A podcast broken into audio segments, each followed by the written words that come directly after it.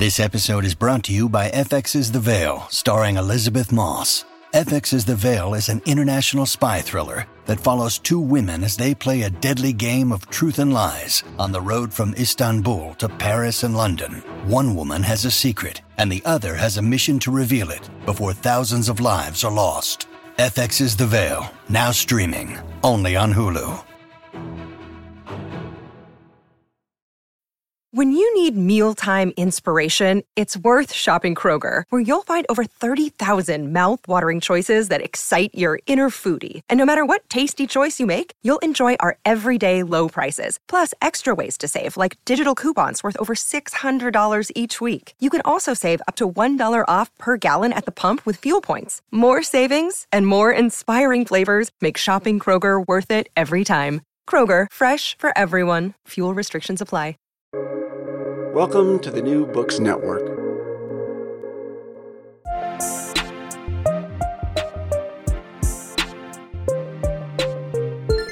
Hello, and welcome to Novel Dialogue, a podcast sponsored by the Society for Novel Studies and produced in partnership with Public Books, an online magazine of arts, ideas, and scholarship. I'm Emily Hyde, one of the hosts and co organizers of this season of Novel Dialogue. On this podcast, we bring together critics and novelists to talk about how novels work, how they're written, read, studied, and remembered. This season is centered on translation, both in theory and in practice. And so we're bringing together novelists, translators, and critics in a wide range of conversations. Today, we have Yan Ge and Jeremy Tiang, two writers who work in and across Chinese and English. Yan Ge was born in Sichuan in China in 1984. She is a fiction writer in both Chinese and English. Her first short story collection was published in China when she was 17, and she's the author of 13 books, including six novels. And she's received numerous awards, including the Mao Dun Literature Prize for Best Young Writer. She was also named by People's Literature magazine as one of the 20 future literature masters in China. Two of her novels have been translated into English The Chili Bean Paste Clan, translated by Nicky Harman, and Strange Beasts of China, translated by Jeremy Tiang. Yan Ge started to write in English in 2016, and her debut English language story collection, called Elsewhere, will be published in 2023. She currently lives in Norwich in the UK with her husband and son. Jeremy Tiang has translated over 20 books from Chinese, including Strange Beasts of China, and most recently, Rouge Street by Shuang Xuetao. He also writes and translates plays, and his own novel, State of Emergency, won the Singapore Literature Prize in 2018. Jeremy was the London Book Fair's translator of the fair in 2019, and earlier this year served as the Princeton University translator in residence and as an International Booker Prize judge. And it's the International Booker Prize that is intended to honor both author and translator. Jeremy lives in Flushing in Queens. Welcome to you both. Thank you. Thank you for having us, Emily. Uh, thank you to Novel Dialogue. Thank you so much. It's uh, I'm so excited to be able to do anything with Jeremy, like a conversation. It's just yeah, thank you so much for this. Deeply delightful to be in conversation with you. So I'm really excited for this. Well, this is perfect because at Novel Dialogue, um, we hosts kind of back slowly away at this point and turn things over to our guests. So, Jeremy, I'm going to turn things over to you, though I'll probably pop in now and again with questions. So, um, where would you like to begin? What's something you've wanted to ask Yan after working on her novel, Strange Beasts? Well, for a conversation about translation, it seems appropriate to begin with language. Um, so, Yan, I'm really interested in how language functions for you. You've written many books in Chinese. Um, you've, you've said that your latest novel um, involves generous helpings of Sichuanese, um, which is similar to, but not exactly the same as your native dialect of Pixianhua. Um, you've also spent time in the US. Um, you've lived in Dublin and have been described as an Irish writer and now you're in the UK, um, having completed an MFA at the University of East Anglia, and you're writing in English. So that's quite a range of languages and influences. And um, I'm curious as to how all of this feeds into your writing process. Thank you, Jeremy. This is probably one of the best questions I've ever been asked. You know, sometimes you really want it. It's like questions, like good questions, really opens up as like a portal um, to kind of help me really kind of in that sense to explore myself. Um, so this is definitely one of those questions, but also I'm, to, I'm also saying it is probably very challenging for me. um, I think I think I'm probably kind of um by nature somebody who's very sensitive towards and kind of susceptible um, of different languages like voices and sounds around me. Um, and and i and i think the reason like when i was writing in chinese like i um not very quickly but i think soon enough that i discovered and decided to begin to write in dialect uh, which was something that was rather unsettling to me. Like this was when I was maybe 21, 22 years old. And um, and I and I thought it was such a like now thinking back, it was probably something very natural. And I think it's something that has to be done for me. Um, but at that point, it felt really unsettling and kind of rebellious to kind of stop using Mandarin because I think it's a way we were taught, especially as kids, is to to speak, to learn Mandarin. It's a sign of being a good student, being more advanced, um, be more cultured. So I think it was a bit scary for me to kind of decide to include Sichuanese. And then eventually Sichuanese became like the main language of my Chinese writing. Um, and I think it is really because my sort of um, sensibility, maybe like with the language that I just could not. It's almost like I'm a little, I don't know, like an animal or something, kind of very intuitively. I think I just cannot tolerate having the characters talking in language that doesn't seem natural to them. And I think it's pretty much based on because of the similar logic that later when I was living in Dublin, although I really never quite planned to kind of um, write in English. In fact, I kind of pretty much resisted this idea of bringing English into my literary world. I kind of feel this is like the last ground I'm holding. That at that point, I think I had been kind of living in English for quite a long time. Not long time, long time maybe in my world. Um, I say three, four years um, but I would still be kind of like, no, no, no, my literal words has to be solely Chinese. But I think naturally it was it was through a similar thing, like when I was writing a particular thing that I realized in a very similar fashion many years ago when I discovered that I cannot having the characters in my story speaking Mandarin and they had to speak Sichuanese and I had to go with that decision. And similarly, um, in this case, I realized I could not write this story, this essay um, in Chinese, and I had to do it in English because that only felt natural, felt kind of organic to me. And so that, and, and then I had to kind of, um, so I, I suppose it is really quite impulsive in that in every kind of decision making point where i decided i have to switch language it's almost like the outer force has like cornered me and I had to change. I think in each case, it seems like, although kind of looking back, it's kind of like it is kind of inevitable um, because I think I think changing of lag- language um, really has everything to do with one's change of identity. And I think it is really because I'm sure you would resonate with this more than or more than any anyone else I know in person. Um, is that the changing of lang- uh, identity really requires a different way of, of expressing yourself. I think that I think maybe different artists would choose different means to express that fluidity, that kind of turbulence in their shifting, changing of the identity. And for me, I think the method I chose, I picked up was something, you know, that I use all the time, which is the language. And then I changed that. I think it's just my way of, of expressing that. Yeah, I, I, think that's really well put. It, it's kind of a um, feedback mechanism where um, speaking and writing in a different language turns you into a different person, but also becoming a different person requires you to use a different language.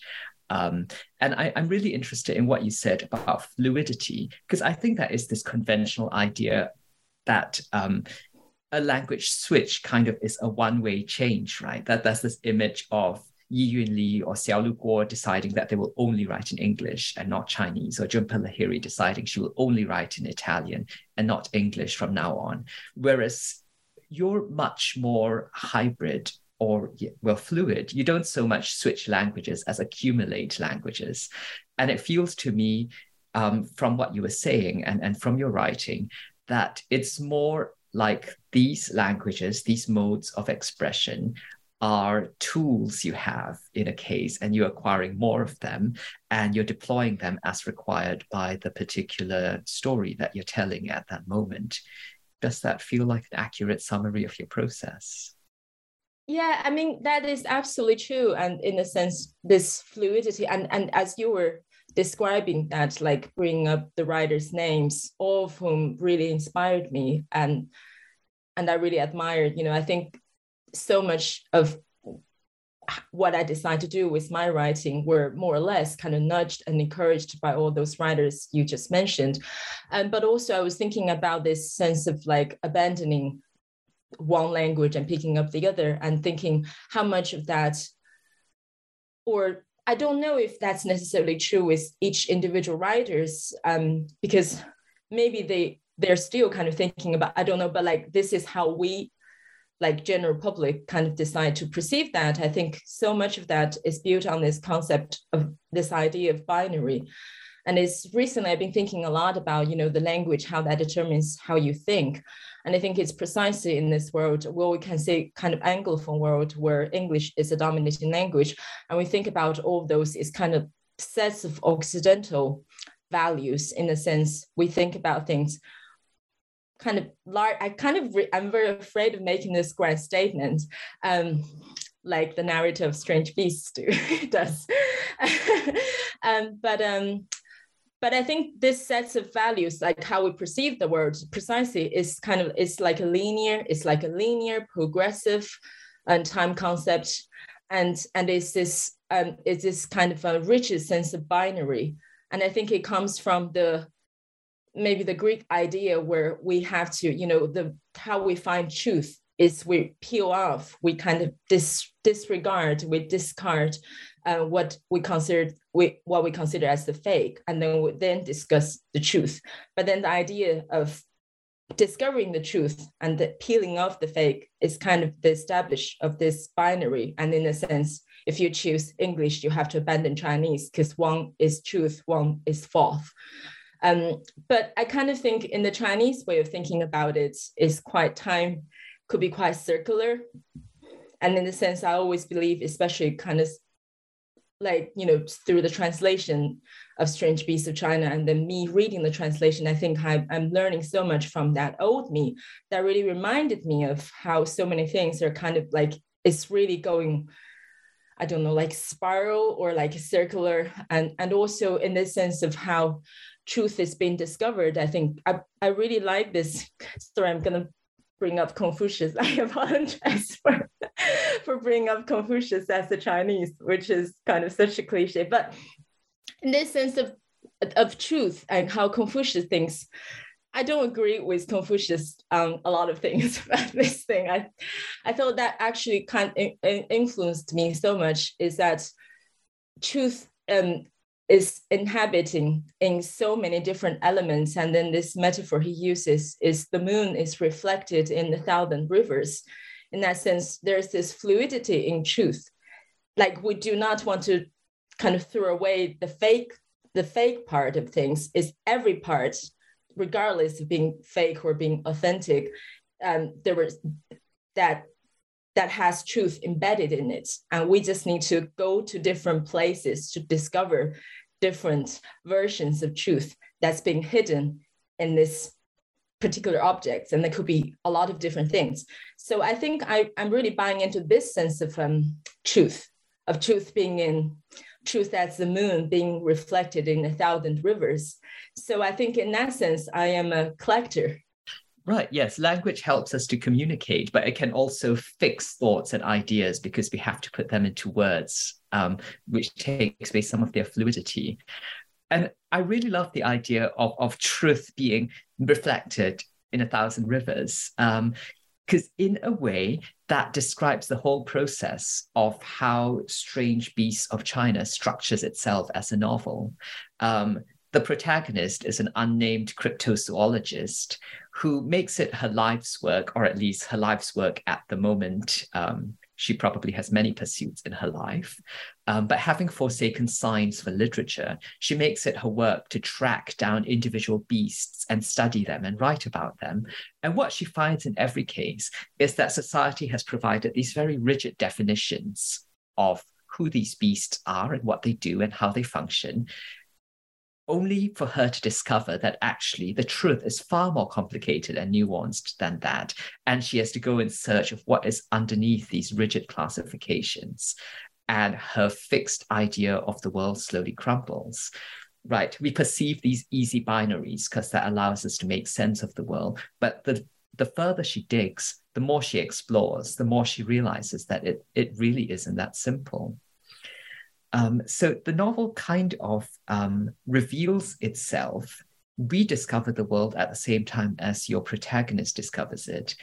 Um, and I know that for you, there was an element of that in that you wrote it as a serial novel.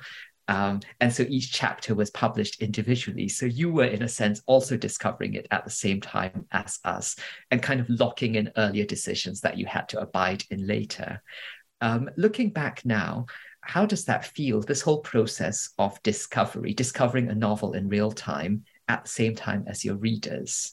It, it is something that can typically that would typically be done by a very young person i think it's like pure and it's it's just quite hubristic in that sense and, and i could not even begin to imagine like now i would take on a mission like that because that means you're so confident, although you're like only starting from the scratch, like the first sentence of chapter one, you're certain you'll be able to produce a chapter every month. And also, you will not be able to go back to change the previous chapters and whatever you've written there and ha- then have been published.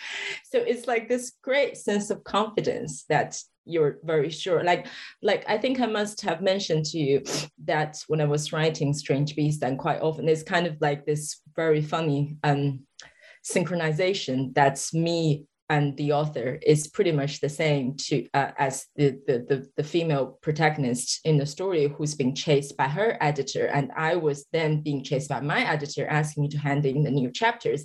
And very often i would kind of delay that until last minute and he'd be calling me like in rage and saying we've got all the other things ready and we're like we have empty pages waiting for you. This is going to print. You have to give it to me tomorrow. And only then i'd sit down and quite often it's like throughout the one night. So i'd kind of begin maybe after dinner like seven eight and then i just write the whole chapter like the whole story and like then send it to him like tomorrow the, the next day morning which is really a terrible way of going about things. I just i feel so sorry about like my editor. I kind of feel he probably had to put up so much.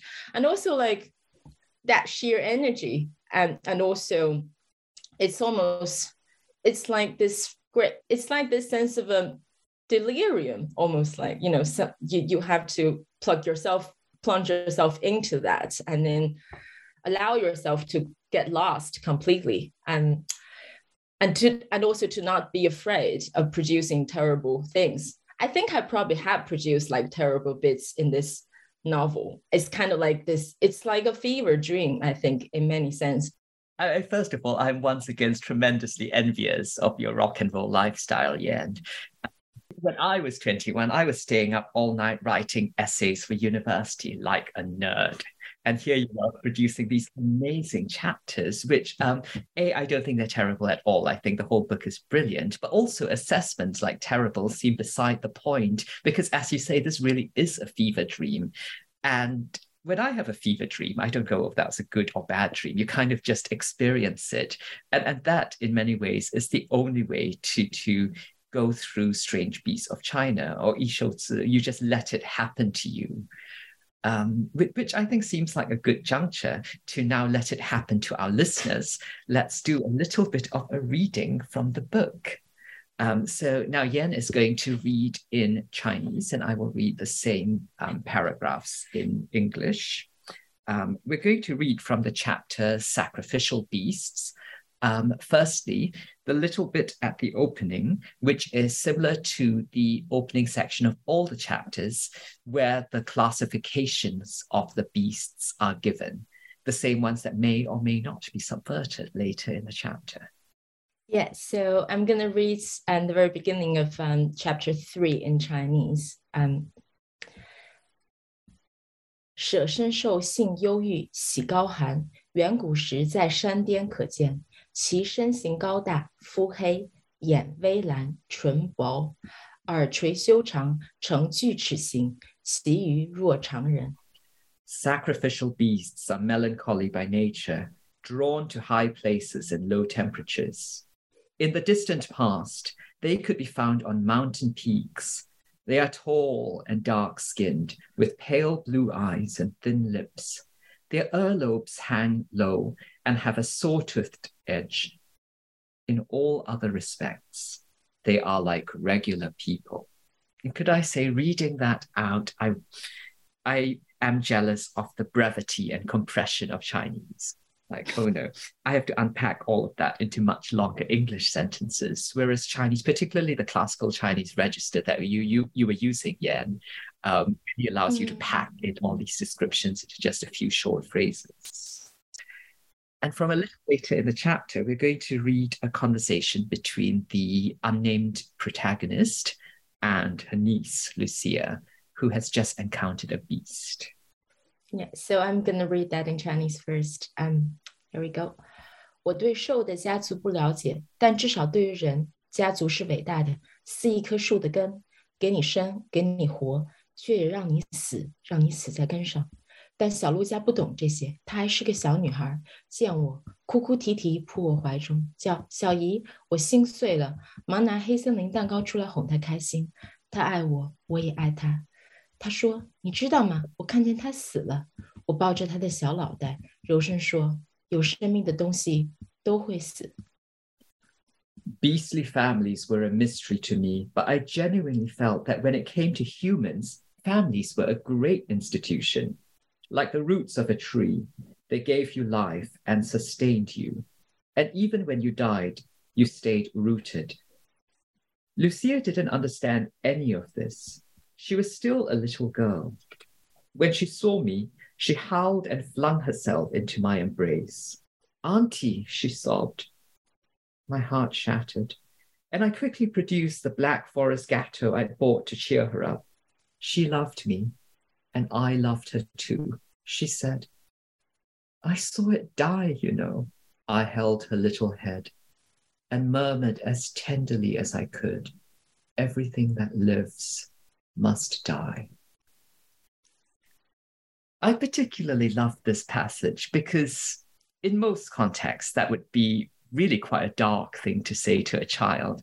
But in this novel, it feels exactly right because that's the world we live in, where existence itself is precarious. You never know what's around the next corner. There's really, for such a dream-like novel, quite a lot of death in it. And yet these deaths are just part of not even the price of existing, they're just part of the fact of existence. And everyone accepts that that um, this is the world of strange beasts. Um, yeah, yeah. I just listening um, to you reading that just made me really emotional um, because um, that little girl in the story um, whose name in Chinese is Lu Jia and is my actual niece like well her name would have like different um, characters but it's the same pronunciation and she was born the year um like about six months after my mom died so then I think I when I was writing this story and I kind of brought in this little character, really thinking about her and she as a baby. And and I think I put a lot of love into that character because I think I was very, I was really moved when she was born, like in a way, kind of seeing the continuity of life. Um, but like just today, I was talking to my family. Um, so she's uh, she's she's in the last year of high school now. She's preparing for her college entrance examination, and and I just suddenly thought like, this is like a flashback, having that um, paragraph being read out and realizing at that point she was that small. She was actually smaller than that. That was like my imagined more grown up version of her. and when I wrote that, and now she's about to go to college. It's just crazy. just to put it, put like, you know, the the passing of time when you put it that way, like especially like measured by a young person, it just seems so dramatic. I mean, the yes, the, the, passage of time is remorseless. Um, and, and yet, um, I'm, I'm really interested in how, in a way, the translation of this book um, was a kind of revisiting for you um, 15 years after you wrote it. Um, and, and normally, when I'm able to work with a living author, I, I, do try to get to know their voice and try to get to know them because I, I, I think authorial voice is always filtered in some way into the text and that helps me to ground myself. But in this case, I was sort of triangulating from the version of you I, I know now and the version that I thought I saw in the text and trying to find the, the right voice in between those two places. Um, and I I guess my question is if you were writing this book now, how would it be different? Um, first of all, I don't think I would. It's funny. I, I don't think I would allow myself to write a book like this now, which is quite sad actually. Just to, I, because I, I, I read that, read your translation, and this was maybe in 2020. Is it when it came out? Um, with tilted axis, and then I, I was really quite shocked by because I pretty much have forgotten most of it and I read it. I was pretty shocked by by the story, like couldn't quite believe that I actually wrote that. And and then I did ask myself, would I be able to write something like that? I think I would totally censor myself, not in the sense of like, because I like accidentally I said that word and I knew everybody would be like immediately quite alert. So, oh, what she's gonna talk about. It's not that. It's um it's how as you get older or kind of as you become more quote unquote sophisticated as a writer you wanted to you you kind of um you know you wanted to integrate yourself into this literary body which is quite often like serious socio realistic and maybe quite male dominating. And i very soon like after that actually adopted this quite like a male narrative voice which then kind of um, made me quite not quite relatively more successful in china. I think it was because i then had this pure kind of a male voice like narrative voice. And then people were quite amazed by that is produced by me. And i felt quite happy about it about like being able to trick them um, so it, I kind of, I really see, especially through rereading this book and how we were all kind of um, affected and in a way maybe oppressed by the existing system.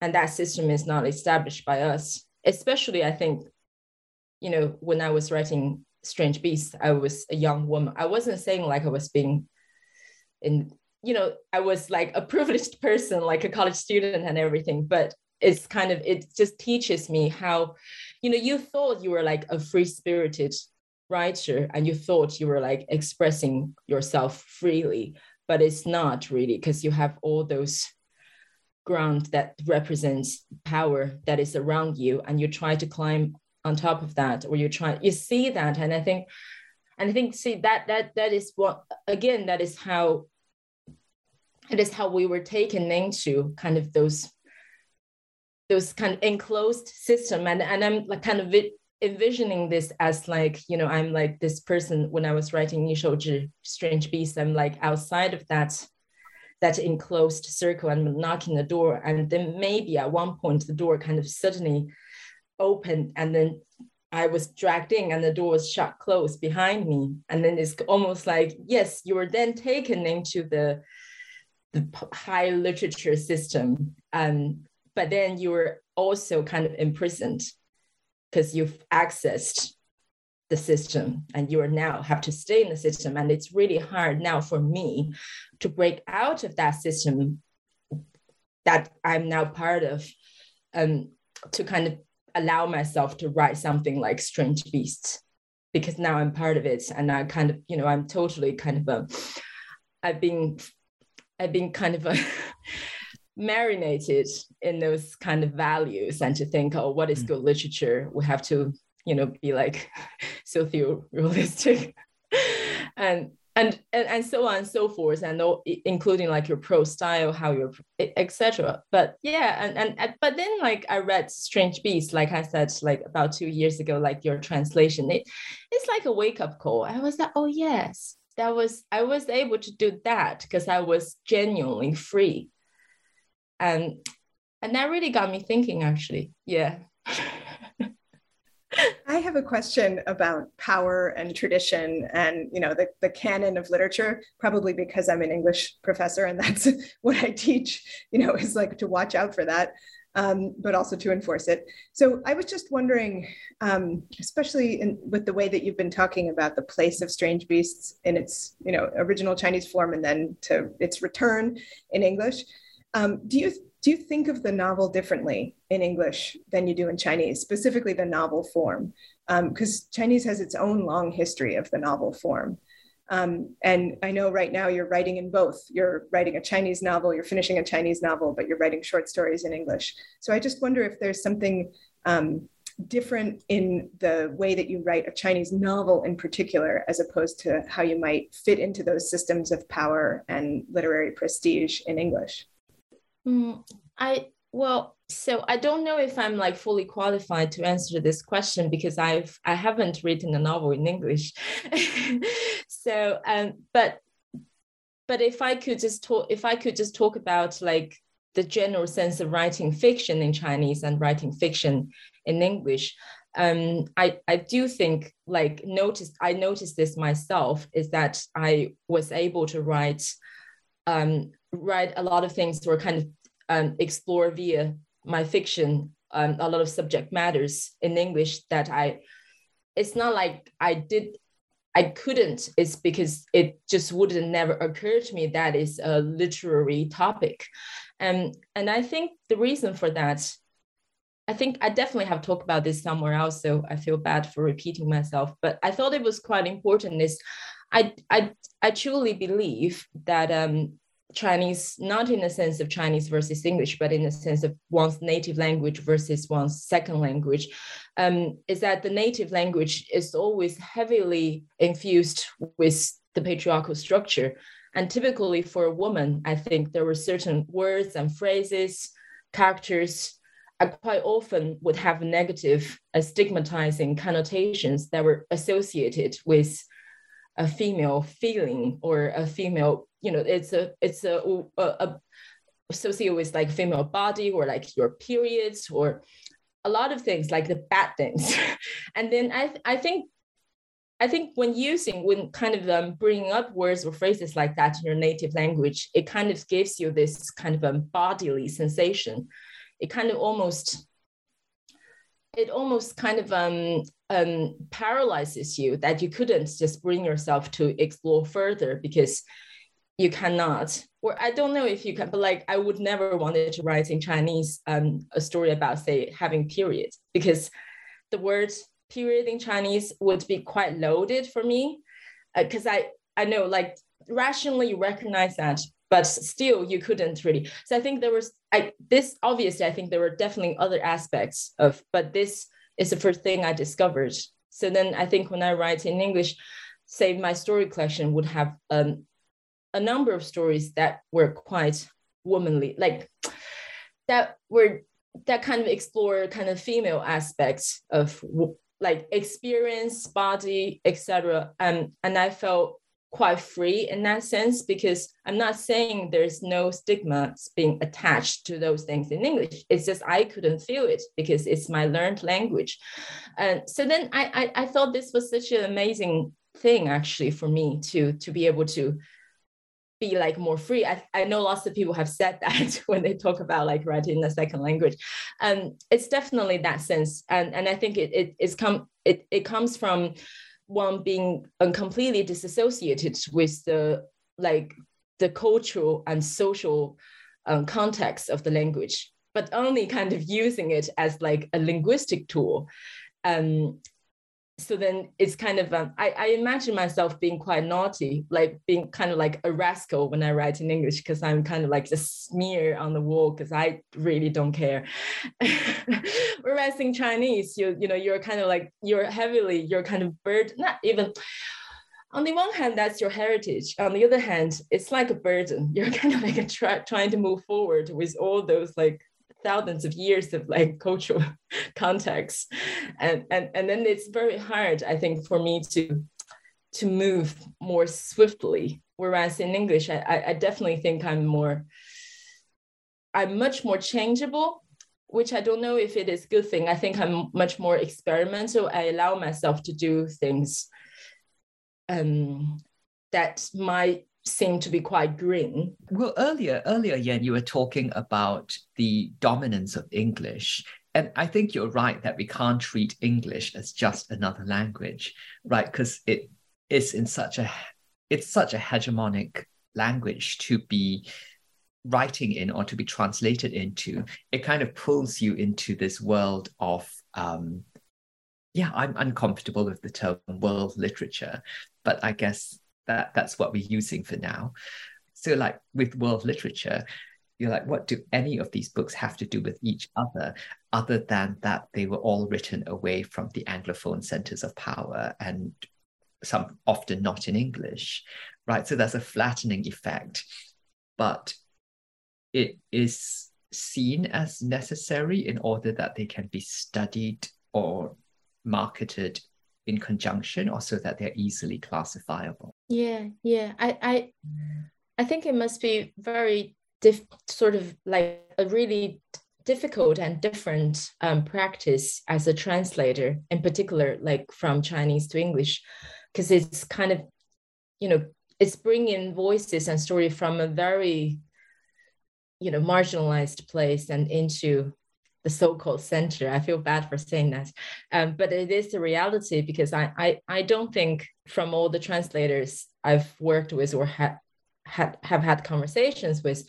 and only English translator or the English publisher would say you have to come to meet the English reader, because you would never hear somebody else saying you have to come to meet the Hungarian reader or like you know that was never you kind of pretty much get to present your text as it is where like it's the translator's personal choice rather than here. You'd always hear that you have to come to meet the english reader and because the english reader is not ready to move an inch.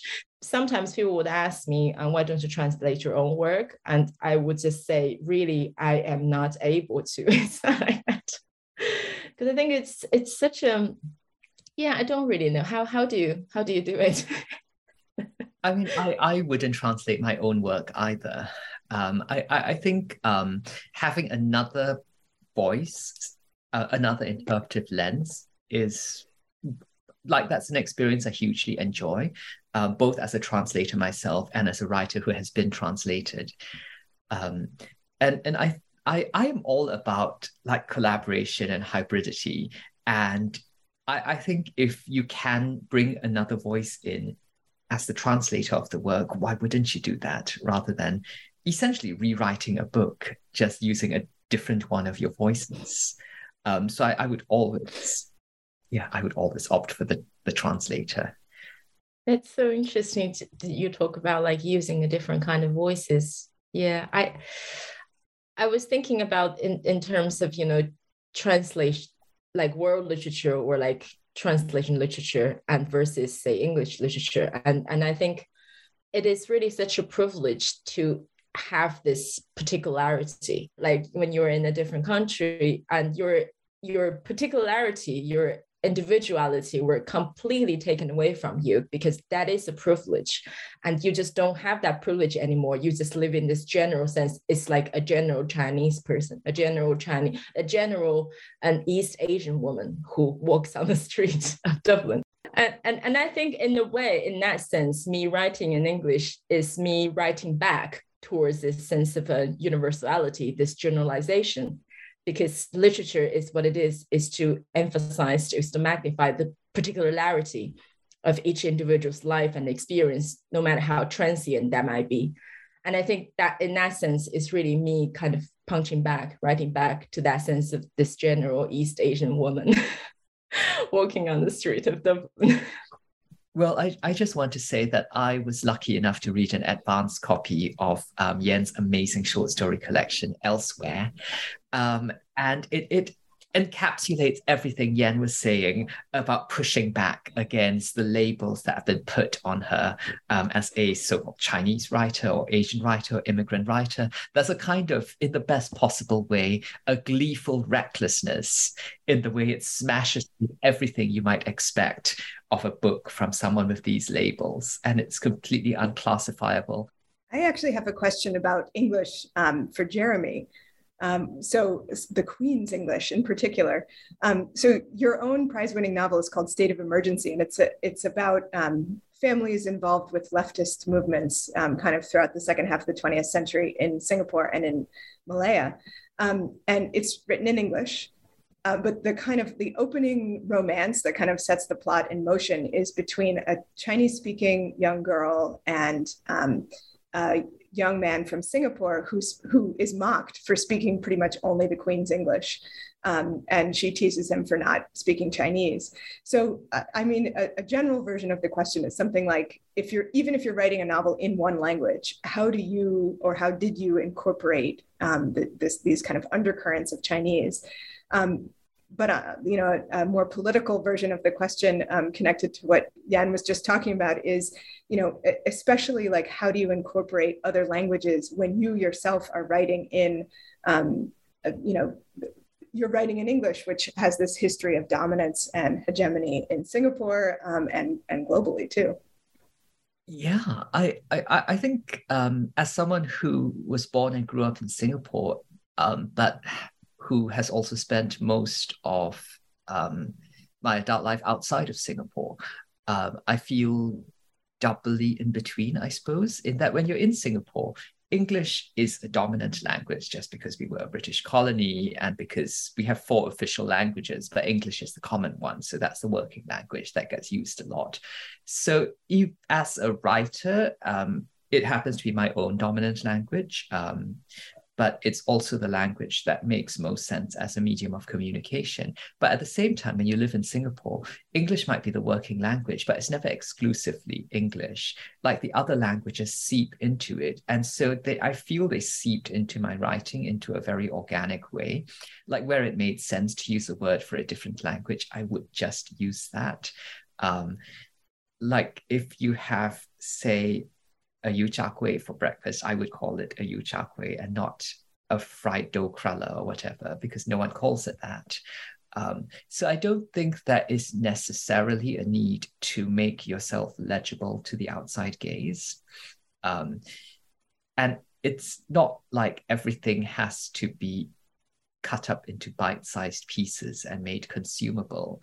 I, I, I think we can accept as readers that um, sometimes even though many things are catered to the English speaking world, um, sometimes it's good to be brought outside of that and to experience the momentary discomfort of not understanding and, and making that journey because ultimately that that broadens and enriches the experience um, to be taken outside of yourself which is after all ostensibly why we read is it not that is a beautiful place to end. It is why we read and why we teach and why we write as well. So, as always, we close episodes of Novel Dialogue with a signature question. So, this is shared across all the conversations that we're having this season about translation. And it's a question for you both because you both work in, in, um, in across two languages. So, um, I think why don't we start with Jeremy? Um, so, here it is Is there a word or a concept that you consider untranslatable or very, very difficult to translate? I mean, I, I have said this before, so I'm now repeating myself. Um, but I'm going to go ahead and do that. All words are untranslatable. Like, no words mean the same thing, even to the same individual speaking the same language, let alone two individuals speaking completely different languages.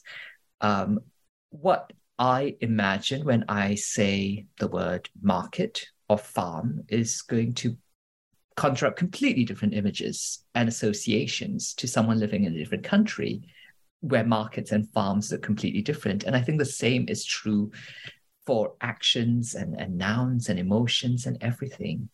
So translation is the process of trying to find the closest equivalent between these very different states of being. Words themselves are just our ways of trying to pin down these impossible to articulate swarms of, of meaning in our heads. So, yeah, the fact that we can communicate at all, let alone across different languages, is a kind of miracle. But then, in a sense, in that sense of um, untranslatability of like any language, I think it's maybe why I write fiction because to me, fiction is the picture. I'm not answering the question now. it's, it's because language is inadequate, um, according to Wittgenstein and Confucius, to express the meaning. so we need to set up the picture. And um, in Confucius sense, we need to set up, uh, I don't, why do I call Confucius all the time? I'm sorry. Um, we need to set up the image because only by um, rendering meanings via language into the image could we comprehend the real meaning. And I think that is why I write fiction, um, because to me, fiction does need does not need to you know make a statement because um, it's not an essay um, it does not necessarily need to say anything, but it's kind of um, a self contained, organic, hopefully, image. And that is what I want to say. I think, in that sense, I'm totally agreeing with Jeremy. Well, I don't know if this is audible, but my cat is yowling outside the, the home office. And in a way that is um, that is the pure untranslatability, right? she's just expressing pure need or pure emotion and you couldn't put that into words um, and, but I, I kind of think all communication is like that she just is more direct about it i love that um, so I, I'd like to bring this to a close by thanking you both for this sharp and really refreshing conversation. Um, I think it's a real model for sort of the warmth and friendship that can come when you have a writing life. Um, so thank you, Jeremy, and thank you, Yan. Um, and as always, we are grateful to the Society for Novel Studies for its sponsorship, to Public Books for its partnership, and we'd also like to acknowledge the support of Duke University. Hannah Jorgensen is our graduate intern, and Connor Hibbard is our sound engineer. Novelists from past seasons include Chang-rae Lee, Teju Cole, Sigrid Nunez, Tom Perrotta, and Ruth Ozeki. And we have many more conversations about language, translation, and novels coming your way this season. So, from all of us at Novel Dialogue, thanks for listening. And if you liked what you heard, please rate and review us wherever you get our podcasts.